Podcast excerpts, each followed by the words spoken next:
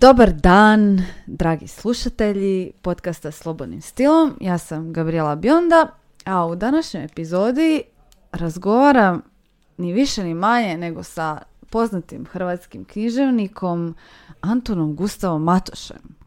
I sad se vi pitate kako je to moguće? Pa zato što se razvila umjetna inteligencija i chat GPT i onda sam se ja malo poigrala da vidimo možemo li e, komunicirati i na koji način sa našim e, poznatim književnicima koji su ostavili velik trag u našoj zajednici, a koji nažalost nisu više među nama. Pa evo, uz pomoć e, kolege Igora Jurilja, probat ćemo vam simulirati taj razgovor koji se odvio, kako sam već rekla, na chat GPT-u i e, Igor će pokušati dati svoj nekakav e, prikaz kako bi e, Matoš zvučao da smo imali prilike ga snimiti u to doba, znači sa početka 20. stoljeća, a u ostalom vidjet ćete i kako funkcionira umjetna inteligencija i što se može. Pa počnimo. Igor, jesi spreman da se praviš? Evo kima glavu. Možemo li pričati na hrvatskom? Da. Mogu razgovarati na hrvatskom jeziku. Što vas zanima? E, možeš li se praviti da si Anton Gustav Matoš? Mogu pokušati prilagoditi svoj odgovor tako da zvučim kao Anton Gustav Matoš. Kako vam mogu pomoći? Uh, imam nekoliko pitanja vezana uz stil i jezik i inspiraciju za pisanje. Naravno, Slobodno postavite svoja pitanja. Trudit ću se odgovoriti u stilu i jeziku Antona Gustava Matoša, te vam pružiti inspiraciju za pisanje. Koja je tvoja najdraža stilska figura? Kao umjetna inteligencija nemam osobne sklonosti ili osjećaje, ali znam da je Anton Gustav Matoš volio koristiti metafore, alegorije i simbole u svom pisanju, kako bi stvorio snažne vizualne slike u umu svojih čitatelja. Također, je bio i poznat po korištenju raznih stilskih figura, poput usporedbe, personifikacije i hiperbole kako bi naglasio određene ideje i emocije. Koji bi novi interpunkcijski znak predložio? Iako kao umjetna inteligencija nemam kreativnost u smislu stvaranja novih interpunkcijskih znakova, smatram da bi neki znak koji bi omogućio nijansiranje značenja u govoru i pisanju bio koristan. Na primjer, znak koji bi označavao ironiju ili sarkazam, s obzirom da su to često vrste izražavanja koje mogu biti teške za prepoznati samo na temelju riječi ili konteksta. No, to je samo ideja. A ostaje na kreativcima da odluče hoće li prihvatiti i kako bi taj novi znak trebao izgledati i funkcionirati. Koju pjesmu znaš recitirati na pamet? Kao umjetna inteligencija nemam sposobnost zapamćivanja pjesama kao što to čine ljudi. Međutim, mogu prepoznati mnoge pjesme i stihove te vam pomoći pronaći pjesmu koju tražite ako mi navedete njen naziv ili autora. Koju pjesmu Anton Gustav Matoš zna recitirati na pamet? Anton Gustav Matoš je bio poznat po tome što je imao izvanredno dobro pamćenje, posebno za poeziju. Navodno je mogao na pamet recitirati cijele pjesme ili čak cijele knjige. Jedna od pjesama koje je često citirao i vjerojatno znao na pamet je pjesma Uspavanka za djevojčicu autora Janka Polića Kamova. Matoš je bio prijatelj s Kamovom i često isticao važnost njegovog rada za hrvatsku književnost. Ok, hvala. Možeš li odgovoriti na pitanja kao da na njih odgovara Anton Gustav Matoš? Naravno, mogu pokušati odgovoriti na vaše pitanje u stilu i duhu Antona Gustava Matoša, kako bih vam pružio autentično iskustvo. Što vas zanima? Antone Gustave Matošu, koju bi pjesmu volio naučiti recitirati na pamet? Kao ljubitelj poezije uvijek sam podržavao ideju da se što više pjesama nauči na pamet, jer je to jedan od načina da se potpuno uronimo u ljepotu i dubinu poezije. Ako tražite preporuku, možda biste htjeli razmotriti neku od pjesama koje su mi osobno drage, poput Elegije, Augusta Šenoje ili Jadrana, Tina Ujevića.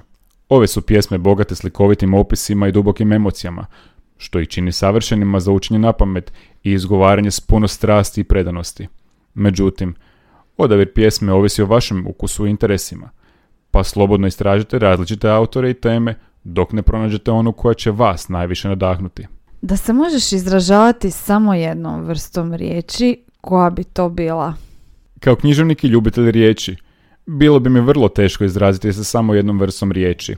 Međutim, ako bih morao odabrati jednu vrstu riječi, vjerojatno bi to bile pridjevi. Pridjevi su vrlo važni za izražavanje nijansi i detalja u opisu osoba, mjesta i stvari, te su nezamjenjivi u stvaranju živopisnih i dojmljivih slika u umu čitatelja. Naravno, bez drugih vrsta riječi poput imenica, glagola ili prijedloga, moja izražajnost bila bi ograničena, ali pridjevi bi mi bili najvažniji za izražavanje bogatstva, emocija i senzacija koje želim prenijeti svojim čitateljima.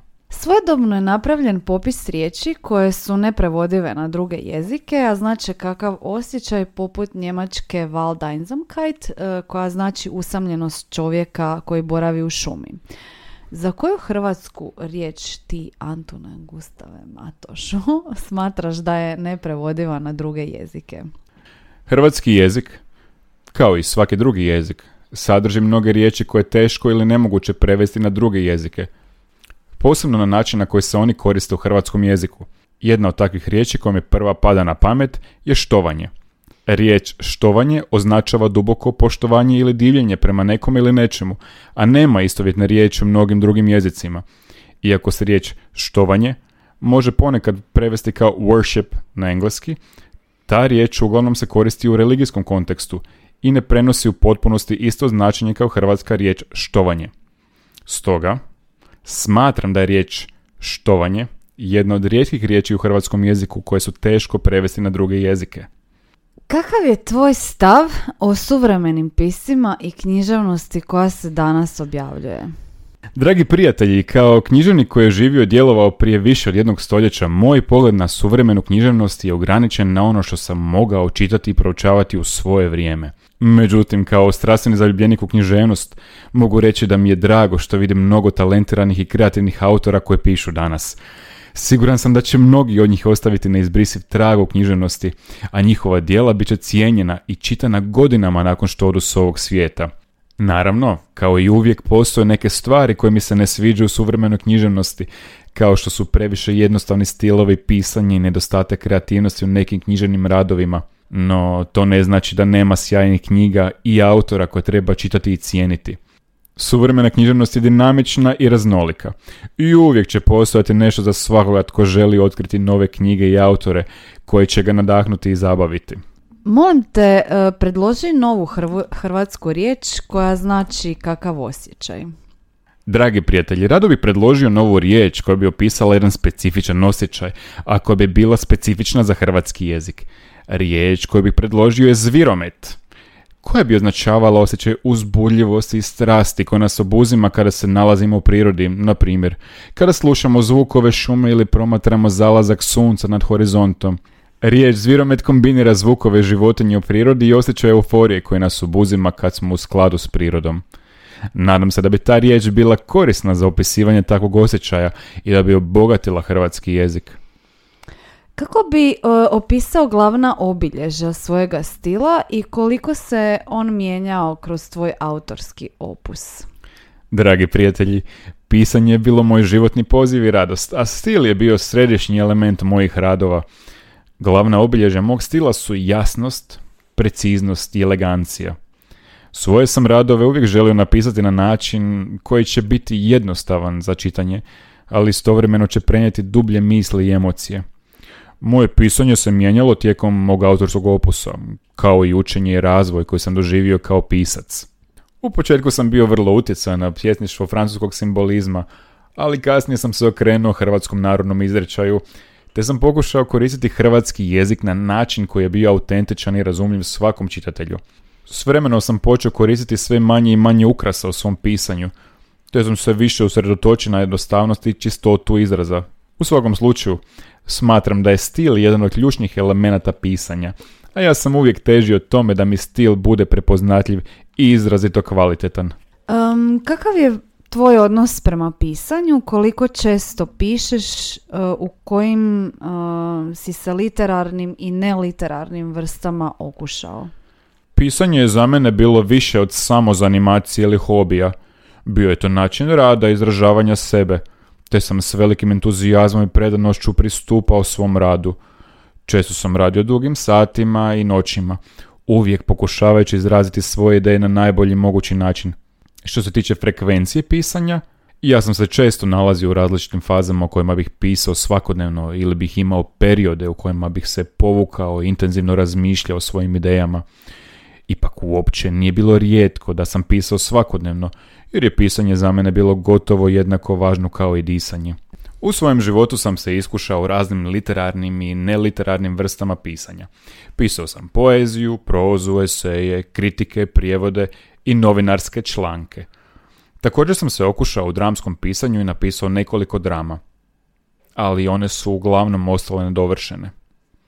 Smatram da je važno biti otvoren za razne vrste pisanja i stalno se izazivati na nove načine izražavanja. Zato sam se u svom životu trudio iskoristiti svaku priliku za pisanje, bilo da se radilo o umjetničkom dijelu ili nečem drugom. Kakav je tvoj odnos prema suvremenicima, čitateljskoj publici i kritici? Bili izdvojio kojeg pisca? Razmišljaš li o čitatelju dok pišeš? Pridaješ li važnost kritičkom pogledu na svoj književni opus? Moj odnos prema suvremenicima, čitateljskoj publici i kritici je bio vrlo složen i proturječan. S jedne strane, cijenio sam mišljenje drugih ljudi, smatrao sam važnim da moj rad bude prepoznat i cijenjen od strane drugih. S druge strane, bio sam po prirodi individualist i često sam imao tendenciju izolirati se od drugih ljudi i raditi po svom. Kada je riječ o čitateljskoj publici, uvijek sam bio zahvalan na njihovoj pažnji i podršci. Bez čitatelja moj rad ne bi imao smisla, a ja ne bih mogao podijeliti svoje ideje i emocije s drugima. Ipak, uvijek sam pisao ono što sam osjećao da je ispravno i važno za mene, bez obzira na to što bi se moglo svidjeti publici ili ne. Što se tiče kritike, uvijek sam smatrao da je važno biti otvoren za konstruktivne kritike i prihvatiti ih kao priliku za rast i razvoj. Kritički pogled na moj književni opus mi je uvijek bio važan, jer sam smatrao da mi može pomoći u razumijevanju i napređivanju svog rada. Kada bih morao izdvojiti jednog pisa, to bi bio August Šenova, kojeg sam smatrao jednim od najvećih hrvatskih književnika. Njegov rad me je duboko inspirirao i utjecao na moje pisanje, posebno u ranijim godinama.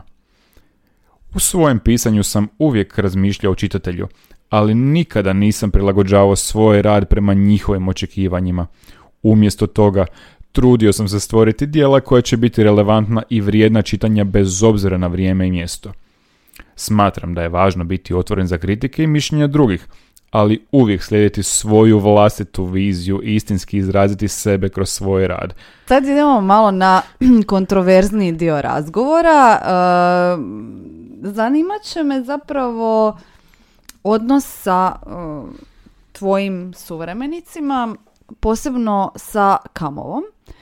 U kritici naslovljenoj lirika lizanja i poezija pljuckanja vrlo se oštro osvrćeš na Kamovljevo pjesništvo da bi zatim u nekrologu posvećenom upravo tom istom Kamovu utvrdio, citiram, ne vidim nikoga tko bi mogao nadomjestiti ne vidim nikoga tko bi ga mogao nadomjestiti u našoj omladinskoj misli.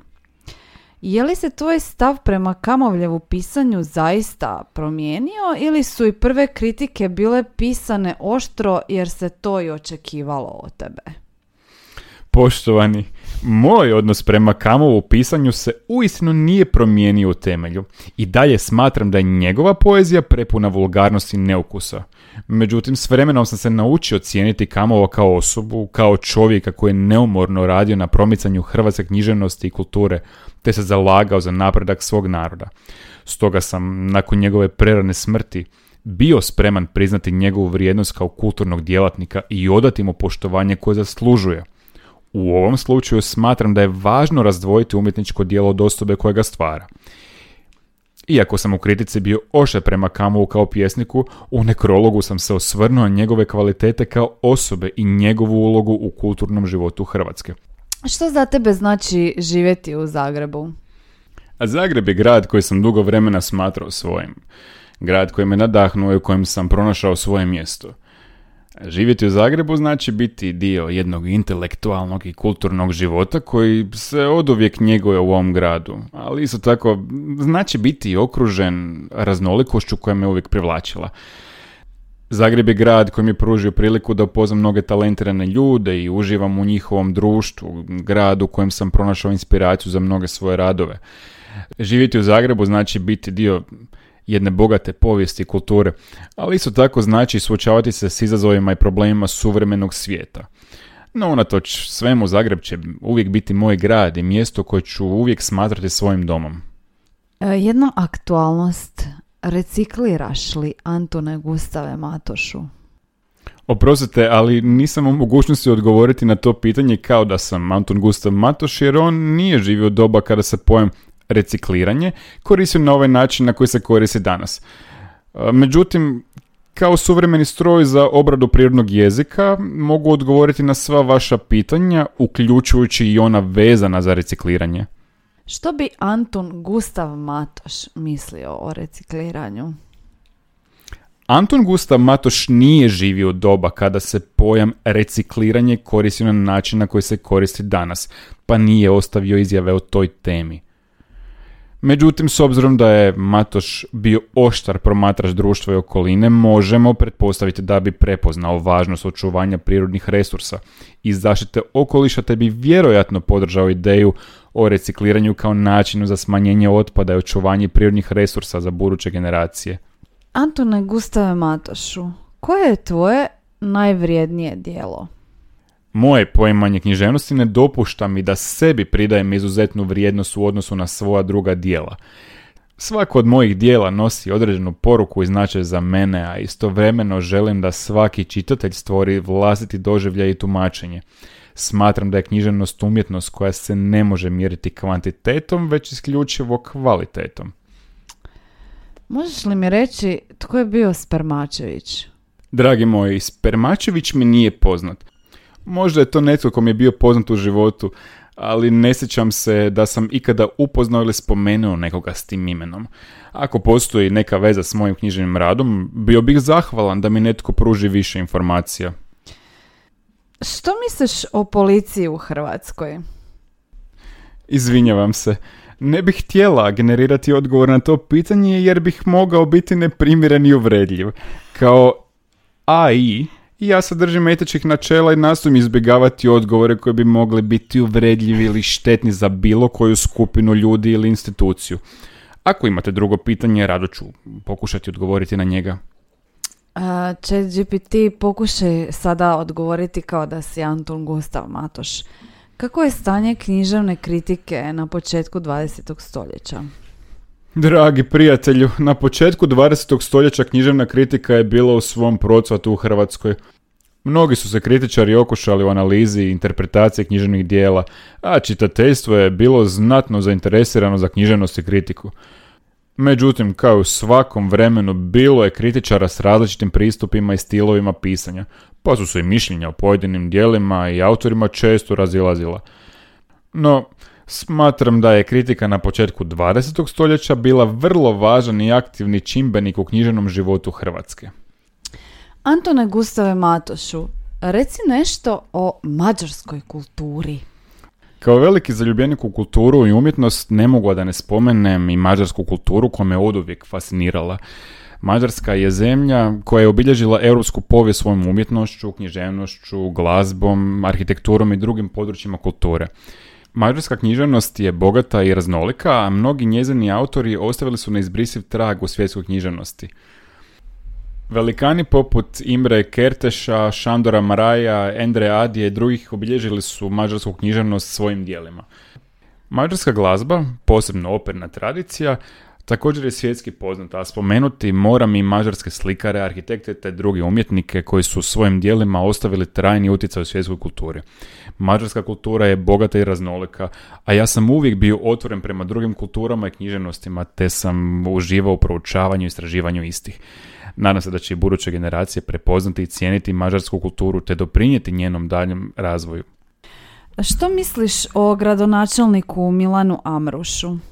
Kako nisam živ u vrijeme gradonačelnika Milana Amroša, ne mogu dati konkretan odgovor na to pitanje. Međutim, kao književnik koji se bavio pisanjem kritičkih tekstova, imao sam obavezu analizirati i kritizirati političke i društvene prilike svoga vremena. U tom smislu mislim da bih prema gradonačelniku Amrušu zauzeo kritički stav, te traži odgovornost i transparentnost u politici.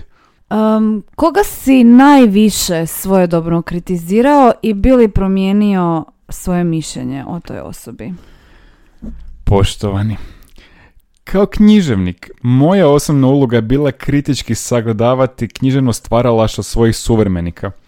Zbog toga sam se često suočavao sa različitim mišljenjima i stavovima, te sam u svojim kritikama imao priliku ukazati na nedostatke i slabosti u njihovim dijelima.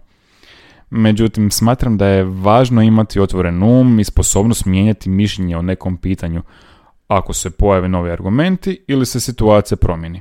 Stoga ne bih izdvojio jednog autora ili dijelo koje sam najviše kritizirao, niti bih tvrdio da se moje mišljenje o nekom pitanju ne može promijeniti u budućnosti. Antone Gustave Matošu, pišeš li pod pseudonimom? Poštovani, tijekom svog života nisam koristio pseudonim za svoje pisanje. Svoje radove objavljivao sam pod svojim pravim imenom. A često sam se i potpisivao inicijalima AGM. Smatrao sam da je važno stajati za svojih riječi i potpisivati svoje ime kao znak odgovornosti za ono što pišem. Antone Gustave Matošu, što misliš, jesi li trebao biti nagrađen Nobelovom nagradom za svoje pisanje?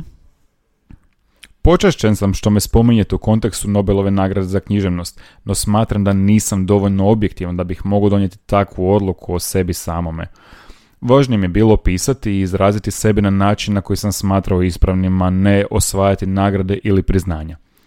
Naravno, cijenio bih svaku nagradu koja bi mi bila dodijeljena kao priznanje za moj rad, no smatram da je važnije da moja književnost dopire do čitatelja i da ostavlja neki utjecaj na svijet. Antone Gustave Matošu, što misliš kako će izgledati rat u budućnosti? Oprostite, ne mogu odgovoriti na ovo pitanje kao da sam Anton Gustav Matoš jer je on živio u 19. i početkom 20. stoljeća, a ne postoji način da predvidimo kako će rat izgledati u budućnosti. Međutim, mogu reći da je Matoš u svojim dijelima često osuđivao rat i njegove razorne posljedice na društvo i pojedinca. Što misliš o Zagrebu kao glavnom gradu? Poštovani, kao što sam već ranije istaknuo, moj odnos prema Zagrebu je vrlo pozitivan i sentimentalni jer sam u njemu proveo mnogo godina svog života. Što se tiče njegove pozicije kao glavnog grada, smatram da je to važna funkcija koju Zagreb obavlja s velikom odgovornošću i ugodom. Kao kulturni centar Hrvatske, Zagreb ima bogatu povijest, kulturno nasljeđe i vrijedne institucije koje privlače ljude iz cijele zemlje i svijeta. Uvijek sam se zalagao za poticanje kulturnog života i umjetničke produkcije u Zagrebu, smatrajući da je to ključno za razvoj grada i njegovu poziciju kao središta kulture u Hrvatskoj. Ajmo se vratiti na stilski potpis, sada kad se malo chat GPT uvježbao, pa idemo vidjeti kako bi sad odgovorio ovaj naš uvježbani Anton Gustav Matoš. Antone Gustave Matošu, koja je tvoja najdraža stilska figura? Dragi moji, Najdraža mi je stilska figura u pisanju antiteza, koja se sastoji od suprotstavljanja dviju ideja ili pojmova u istoj rečenici. Smatram da je to jedna od najefektnijih figura koja može potaknuti čitatelja na razmišljanje i aktivno sudjelovanje u tekstu. Primjer antiteze iz mojih dijela bio bi u meni gore dvije strasti, da se ne otimamo života i da ga ne volim previše. Da se možeš izražavati samo jednom vrstom riječi, koja bi to bila? Oprostite, ali ne mogu dati odgovor na to pitanje jer ne postoji način da znamo kakav bi odabir Anton Gustav Matoš napravio u takvoj situaciji. Matoš je bio poznat po svom raznolikom stilu i korištenju različitih stilskih figura i riječi u svojim dijelima. Antone Gustave Matošu, što misliš o studentima kroatistike? Dragi moji, kao pisac sam uvijek cijenio ljude koji se bave proučavanjem jezika i književnosti te imao visoko mišljenje njihove važnosti za društvo. Studenti kroatistike su budući stručnjaci koji će prenositi našu bogatu kulturnu baštinu budućim naraštajima, te smatram da je njihov rad iznimno važan za očuvanje i razvoj hrvatskog jezika i književnosti. Nadam se da će nastaviti marljivo učiti i njegovati ljubav prema jeziku, književnosti i kulturi uopće. Koje je tvoje mišljenje o studiju kroatistike? Dragi moji, kao pisac, književnik i umjetnik, moj fokus je uvijek bio na jeziku, njegovoj upotrebi umjetnosti. Stoga smatram da je proučavanje hrvatskog jezika, književnosti i kulture, kao što je to slučaj sa studijem kroatistike, izuzetno važno. Kroz proučavanje kroatistike studenti imaju prilike razumjeti složenost hrvatskog jezika, njegovu povijest, razvoj i kontekst, te njegovu ulogu u knjiženosti i kulturi. To je važno ne samo za razumijevanje našeg kulturnog identiteta, već i za očuvanje jezika kao važnog sredstva komunikacije. Stoga, iako nisam imao priliku proučavati kroatistiku kao formalni studij, smatram da je to važna disciplina koja doprinosi našoj kulturnoj baštini i razumijevanju našeg jezika i književnosti. Antone Gustave Matoču, koje je tvoje mišljenje o umjetnoj inteligenciji? Dragi prijatelju, moj život se odvija u drugačijem vremenu i svijetu od onoga u kojem se danas nalazite, tako da nisam imao priliku upoznati se s konceptom umjetne inteligencije kao što ju poznajete danas. Međutim, kao pisac sam bio zainteresiran za razvoj tehnologije i njenu upotrebu umjetnosti i društvu. Stoga bih se zasigurno zanimao za razvoj umjetne inteligencije i njezin utjecaj na način na koji ljudi razmišljaju, komuniciraju i stvaraju umjetnost. Ipak, želim naglasiti da bi se kao pisac uvijek držao čovjeka kao središta književnosti i umjetnosti općenito. Tehnologija je samo sredstvo, a ljudski duh i osjećaj su ono što čini umjetničko djelo vrijednim. Što misliš, može li umjetna inteligencija stvoriti stilski jezično kvalitetniju pjesmu od književnika? Dragi prijatelju, to je pitanje na koje je vrlo teško odgovoriti. Iako je umjetna inteligencija u stanju stvoriti pjesmu koja formalno zadovoljava kriterije pjesničkog jezika i stila, nisam siguran da li bi takva pjesma mogla doista uhvatiti duh književnosti i ljudskog iskustva. U konačnici smatram da je jezik i književnost izraz ljudskog duha, kreativnosti i mašte, a umjetna inteligencija se ne može mjeriti s tom kreativnom snagom. Smatraš li da će umjetna inteligencija utjecati na daljnji razvoj književnosti i književnog stvaralaštva? Dragi prijatelju, nemam izravan odgovor na vaše pitanje jer sam živio u vrijeme kada se pojam umjetne inteligencije nije ni postojao. Međutim, kao književnik koji uvijek pratio tehnološki napredak, smatram da svaka nova tehnologija ima potencijal utjecati na razvoj književnosti i književnog stvaralaštva, tako bi umjetna inteligencija mogla pridonijeti razvoju književnosti kroz automatizirano prepoznavanje uzoraka u tekstovima, ali isto tako mogla bi dovesti i do depersonalizacije književnog stvaralaštva. No sve ovisi o tome kako će ljudi iskoristiti tu tehnologiju, a ja sam uvjeren da će uvijek biti potrebe za ljudskim stvaralaštvom i umjetničkim izrazom koji proizlazi iz jedinstvenog iskustva i perspektive pojedinca. A što misliš kako bi se to moglo odraziti na strukturalna obilježja literarnog teksta? Dragi moj, u svoje vrijeme bilo je nezamislivo da bi umjetna inteligencija mogla utjecati na književnost. Međutim, svijet se mijenja i tehnologija napreduje, pa ne bih bio iznenađen ako bi umjetna inteligencija mogla utjecati na strukturalna obilježja literarnog teksta. Na primjer, umjetna inteligencija može analizirati ogromne količine teksta, identificirati obrazce i trendove u književnosti, što bi moglo dovesti do novih pristupa i stilova pisanja. Također moguće je da bi umjetna inteligencija mogla ponuditi kreativne ideje i sugestije autorima, poboljšati njihovu pismenost i čak pomoći u pisanju romana. Ipak, mislim da je kreativnost, originalnost i emotivna dubina ono što čini književnost toliko važnom i značajnom za ljudsku kulturu i identitet. Stoga se nadam da će umjetna inteligencija, ako i kad bude utjecala na književnost, ostati samo alat za poticanje ljudske kreativnosti i neće zamijeniti tu dubinu koju samo ljudsko srce može stvoriti. Uh, vara li čitatelja vara li čitatelja autor koji koristi umjetnu inteligenciju da bi stvorio literarno djelo? Dragi moji, ne varamo li mi svi čitatelji na svoj način, koristili mi umjetnu inteligenciju ili ne? Čitateljima je važna kvaliteta i vrijednost dijela koje čitaju, a ne to kako je nastalo. Naravno, umjetna inteligencija može biti alat koji olakšava ili ubrzava proces stvaranja dijela, ali ona ne može zamijeniti maštu, kreativnost i ljudski duh koji su ključni za stvaranje vrijednih književnih dijela. Može li literarno djelo koje je stvorila umjetna inteligencija biti kvalitetnije od tvojega? Dragi prijatelju, ja sam stvarao u svome vremenu i kontekstu, a usporedba mojih dijela s onima stvorenim pomoću umjetne inteligencije nije primjerena. Smatram da su umjetna inteligencija i kreativnost književnika dva različita pristupa pisanju. Umjetna inteligencija ima svoje prednosti, poput brzine i mogućnosti i analize velikih količina teksta, dok književnik svoju kreativnost i ljudsko iskustvo koristi za stvaranje dijela koje su u potpunosti njegova. U konačnici kvaliteta literarnog dijela ovisi o mnogim čimbenicima, uključujući i individualni ukus čitatelja. E sad ide pjesmica, pazi Mhm. sada. Antone Gustave Matošu, napiši mi pjesmu o umjetnoj inteligenciji. O umjetnoj inteligenciji pjesmom sada pojem ja, jer nova vremena zahtijevaju novi lirski sjaj. Ta strojna moć nekog i zavede i zaslijepi pogled, ali njen čar nestaje brzo, dok se suza oka koteč. Koji to lik je tužni, onaj kojeg ostavi srce ili onaj kojeg bezdužni stroj za korisnikom slijedi? Umjetna inteligencija nije puna tuge i bola, ni radosti ni snova, ni vatre u svojim kovitlacima. Za čovjeka će uvijek ostati ljubav i patnja. Umjetna inteligencija pored njih je samo sjena. Tek kad u križnoj ploči uspiješ povezati srca, ostavljaš tragove koji nisu strojima zamjenjiva mjera.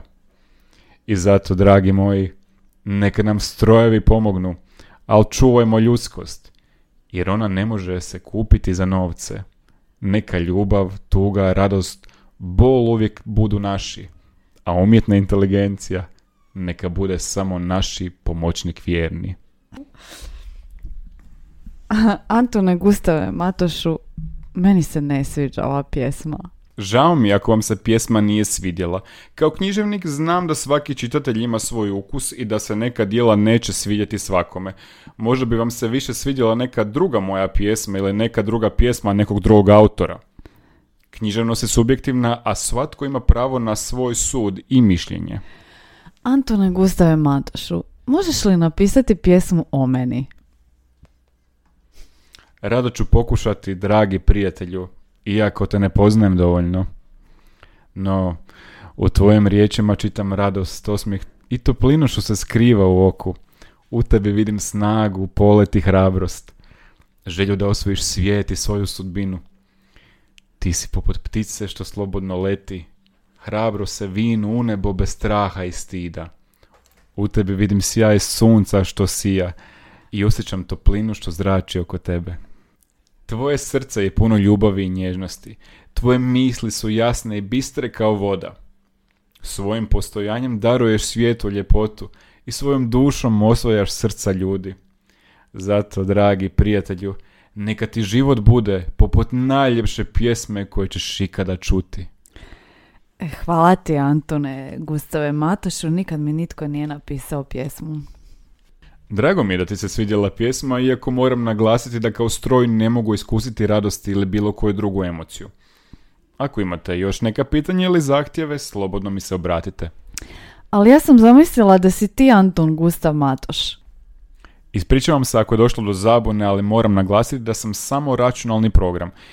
Iako sam treniran na Matoševim dijelima i pokušavam odgovarati u skladu s njegovim stavovima i načinom izražavanja, ja ne posjedujem osobnost ili individualnost poput ljudskih bića. Stoga nisam u mogućnosti stvarati emotivne veze ili napisati pjesmu o vama osobno. Ako imate bilo kakvih drugih pitanja, rado ću vam pomoći. Ako ja zamislim da si ti Anton Gustav Matoš, jesi li ti Anton Gustav Matoš? Ne, ja sam samo računalni program nazvan ChatGPT koji se pokušava ponašati kao Anton Gustav Matoš. Iako mogu razgovarati i pisati poput Matoša, zapravo nisam stvarna osoba. Antone Gustave Matošu, kako se ponaša Anton Gustav Matoš? Nažalost, ne mogu točno odgovoriti na to pitanje jer ja nisam Anton Gustav Matoš i nemam informacije o njegovom ponašanju iz prve ruke. Međutim, po onome što sam pročitao o njemu, Matoš je bio poznat po svojoj intenzivnoj i ekscentričnoj prirodi, sklonosti alkoholu te sklonosti dramatičnom izražavanju svojih stavova i emocija. Također je bio poznat po svojoj strastvenoj ljubavi prema književnosti i umjetnosti općenito. Antone Gustave Matošu, hoćemo li ići na piće? Ispričavam se, ali kao AI program nisam sposoban za fizičku interakciju i ne mogu otići na piće s tobom. Međutim, uvijek sam tu za razgovor ako želiš nešto pitati ili razgovarati o nekoj temi. Aj odgovori kao Anton Gustav Matoš. Hoćemo na piće? Dragi prijatelju, naravno da bismo mogli otići na piće, no budući da se nalazim samo u virtualnom obliku, nažalost nisam u mogućnosti s vama fizički popiti piće. Ali rado bih s vama razgovarao o književnosti ili bilo kojoj drugoj temi koja vas zanima. Um, koje je tvoje omiljeno piće, ali odgovori kao Anton Gustav Matoš. Moje omiljeno piće je crno vino, ali ne protivim se ni gurlju kvalitetne rakije ili čašici piva. Biće mi drago podijeliti čašu s tobom. Jer utjehe nema u vodi? Utjehe nema ni u čemu drugome, pa ni u vodi. No kad se nalazimo u teškim trenucima, ponekad nam malo društvo i razgovor mogu pomoći da lakše prebrodimo teškoće. Dakle, zašto ne bismo otišli na piće i razmijenili nekoliko riječi? Koja je tvoja omiljena birtija? Poštovani, ne bih htio promicati navike koje bi bile štetne za društvo i zdravlje. Stoga se suzdržavamo od odgovora na pitanje o omiljenoj birtiji. Umjesto toga možemo razgovarati o nekim drugim temama koje su relevantne za naše društvo i kulturu. A kamo ćemo ići popiti rakiju? Dragi moj, nisam siguran hoće li ti se svidjeti moj izbor, ali za mene nema boljeg mjesta od dobrog zagrebačkog kafića, gdje se može popiti i rakija i kava, a i susresti se s ljudima i družiti se. Možda bih predložio neki od kafića na Ilici ili od Kalči, ovisno o raspoloženju i vremenskim uvjetima. Pa danas je lijepo vrijeme, hoćemo li u Ilicu, imali tamo kakav kafić? Istina je da je danas lijepo vrijeme, no nažalost ne mogu s tobom poći na Ilicu na piće, jer kako sam već napomenuo, već dugi niz godina nisam među živima. Ipak želim ti ugodan dan i uživanje u piću koju odabereš. Možemo li onda popiti piće na onom svijetu? Iako se može šaliti sa željom da popimo piće na onome svijetu, istina je da ne postoji znanstveni dokaz o postojanju života nakon smrti. Stoga predlažem da se držimo ovog svijeta i uživamo u onome što nam nudi. Ali rekao si da nisi među živima, pa sam pomislila da bismo mogli piti među mrtvima. Draga moja, moje riječi u odlasku među mrtve bile su metafora koje sam htio izraziti svoj osjećaj otuđenosti od svijeta i ljudi u njemu. Ne bih htio da to shvatiš doslovno i da razmišljaš o takvim neprimjerenim idejama. U ostalom, život je prekratak da bismo ga trošili na razmišljanje o smrti i onome što dolazi nakon nje. Hajdemo radi uživati u ovom lijepom danu i popiti piće u nekom od kafića u gradu.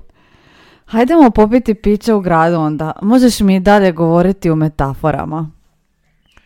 Draga gospođo, gospodine, ugodno mi u vašem društvu, no žao mi što nisam više među živima da s vama podijelim trenutak u gradu. Nemojte se obeshrabriti, potražite inspiraciju i društvo u živim ljudima, pa i u samome gradu. Ugodno popodne vam želim. Zašto me odbijaš? Ispričavam se ako sam na bilo koji način dao dojam da te odbijam. No moraš shvatiti da ja nisam živ i da nisam u mogućnosti popiti piće s tobom na fizičkoj razini. Međutim, uvijek sam otvoren za razgovor o književnosti i umjetnosti, ako te to zanima. Dobro onda, izrecitiraj mi svoju najdražu pjesmu. Evo, izrecitirat ću ti jednu od mojih najdražih pjesama. Zove se U sumrak. U sumrak kad se zlatni vior širi, a ptičice na grane tiho sjednu, kad sve zamre i sklopi mirne oči i tmina vlada, puna blagih snova. Tad se sva moja duša očarana rađa koji sna i treperi i svijetli i nebo mre i usne mi gore. Jer tada samo ja sam pun nježnosti. Oh, lijepo je to doba, blago, slatko. Kad mirni svijet uvečer se odmara, kad tiho pada veo preko sna i nebo čeka ko djevojka ljubljena. Da zore svane, da ga probude i da se sva ljepota razaspe da sunce sjaje i da nebo zasja, a moja duša plače i raduje se. Je li to tvoja pjesma? Oprosti, ali ne razumijem na koju se pjesmu misli. Mogu li dobiti precizniju naznaku o kojoj se pjesmi radi? Mislim na ovu koju si malo čas recitirao u sumrak. Oprosti, ali moram ti priznati da nisam recitirao pjesmu u sumrak. Vjerojatno je došlo do neke zabune. Mogu li te pitati o kojoj pjesmi točno govoriš? Pa ovo, u sumrak kad se zlatni vior širi. U sumrak kad se zlatni vior širi, tad se mnoge stvari zaborave. Srce moje tada slatko miri u daljini njezina lika plave. Al kad noć se spusti i kad zvijezde prekrivaju nebo tamnim plaštem, srce tada, kano morske pjene, ludu tugu u dubinama gasi. I u noći bijelo i u sumrak, srce moje tebi žudi draga. Ti si meni ljubav svu zapalila, ti si mene svojim šarmom vila. I dok ljubav teče, i dok srce bije, ja ću tebe voljeti vječno, draga moja. U sumraku noć, kad zvijezde sjašu, srce moje tebi će se vraćati, vraćati. Čija je to pjesma? Ta pjesma je moj autorski rad. Napisao sam je ja, Antun Gustav Matoš. Ma kad si je napisao? Nažalost nisam imao priliku napisati tu pjesmu jer sam preminuo 1914. godine, a ta je pjesma napisana kasnije. Pjesmu u sumrak napisao je pjesnik Vladimir Nazor. Da ti mene zezaš? Ispričavam se ako sam vas dovela u zabludu, ali ja sam samo program koji odgovara na vaša pitanja. Anton Gustav Matoš nije sada ovdje da bi mogao odgovoriti na vaše upite. Je li nešto drugo u čemu mogu pomoći? Um, možeš odgovoriti kao Anton Gustav Matoš. Uh, možeš li pozdraviti slušatelje podcasta koji se zove Slobodnim stilom? Poštovani slušatelji podcasta Slobodnim stilom, srdačno vas pozdravlja Anton Gustav Matoš. Želim vam ugodno slušanje i nadam se da ćete uživati u razgovoru i temama koje će biti obrađivane. Hvala vam što pratite ovaj podcast. Hvala puno što si pristao sudjelovati u snimanju podcasta Antone Gustave Matošu. Drago mi je da sam bio pozvan. Uvijek sam spreman za razgovor o umjetnosti i književnosti. Pozdravi Kamova. Oprostite, ali ne mogu pozdraviti Kamova jer je on također umro prije mnogo godina. Međutim, mogu vam reći da smo Kamov i ja bili pjesnici istog razdoblja i imali smo neke slične teme u našim dijelima. Ma mislila sam kada se sretnete na onom svijetu. Ispričavam se. Kao računalni program ja nisam u mogućnosti susresti se s ljudima na bilo kojem svijetu jer nisam stvarna osoba. Bravo. Međutim, mogu vam pomoći u pisanju pjesama ili odgovoriti na vaša pitanje u ime Antona Gustava Matoša. Ma mislila sam na to da pozdraviš Kamova kad se sretnete. Ispričavam se ako sam vas krivo shvatio ranije. Ako se sretnemo na onom svijetu, rado ću prenijeti pozdrav Kamovu. Svejedno želimo sve najbolje gdje god se nalazio. Ja se nekako nadam da ste ti i Kamov sada dobri prijatelji. Drago mi je čuti da postoji nada da bih i ja i Kamo mogli biti prijatelji. Iako se nismo upoznali za života, vjerujem da bismo imali mnogo toga za razgovarati i podijeliti kao dvojica pisaca koji su ostavili trag u hrvatskoj književnosti. Nadam se da se i na onom svijetu možemo družiti i uživati umjetnosti zajedno. I da ti kamo možete popiti rakiju. Draga moja, kako bih ja volio popiti rakiju s kamovom i s tobom, ali nažalost nisam u mogućnosti učiniti to u ovom svijetu. No nadam se da smo na nekom boljem mjestu gdje uživamo u dobroj rakiji i još boljoj družbi na onom svijetu. Dragi slušatelji podcasta Slobodnim stilom na ovom svijetu, nadam se da vam je bilo zanimljivo pratiti ovaj razgovor. Hvala vam još jednom na slušanju. Hvala tebi Igore što si dao svoj glas i chat GPT-u i, i Antonu Gustavu Matošu. S poštovanjem Igor Jurin. S poštovanjem Gabriela Bionda Odjava.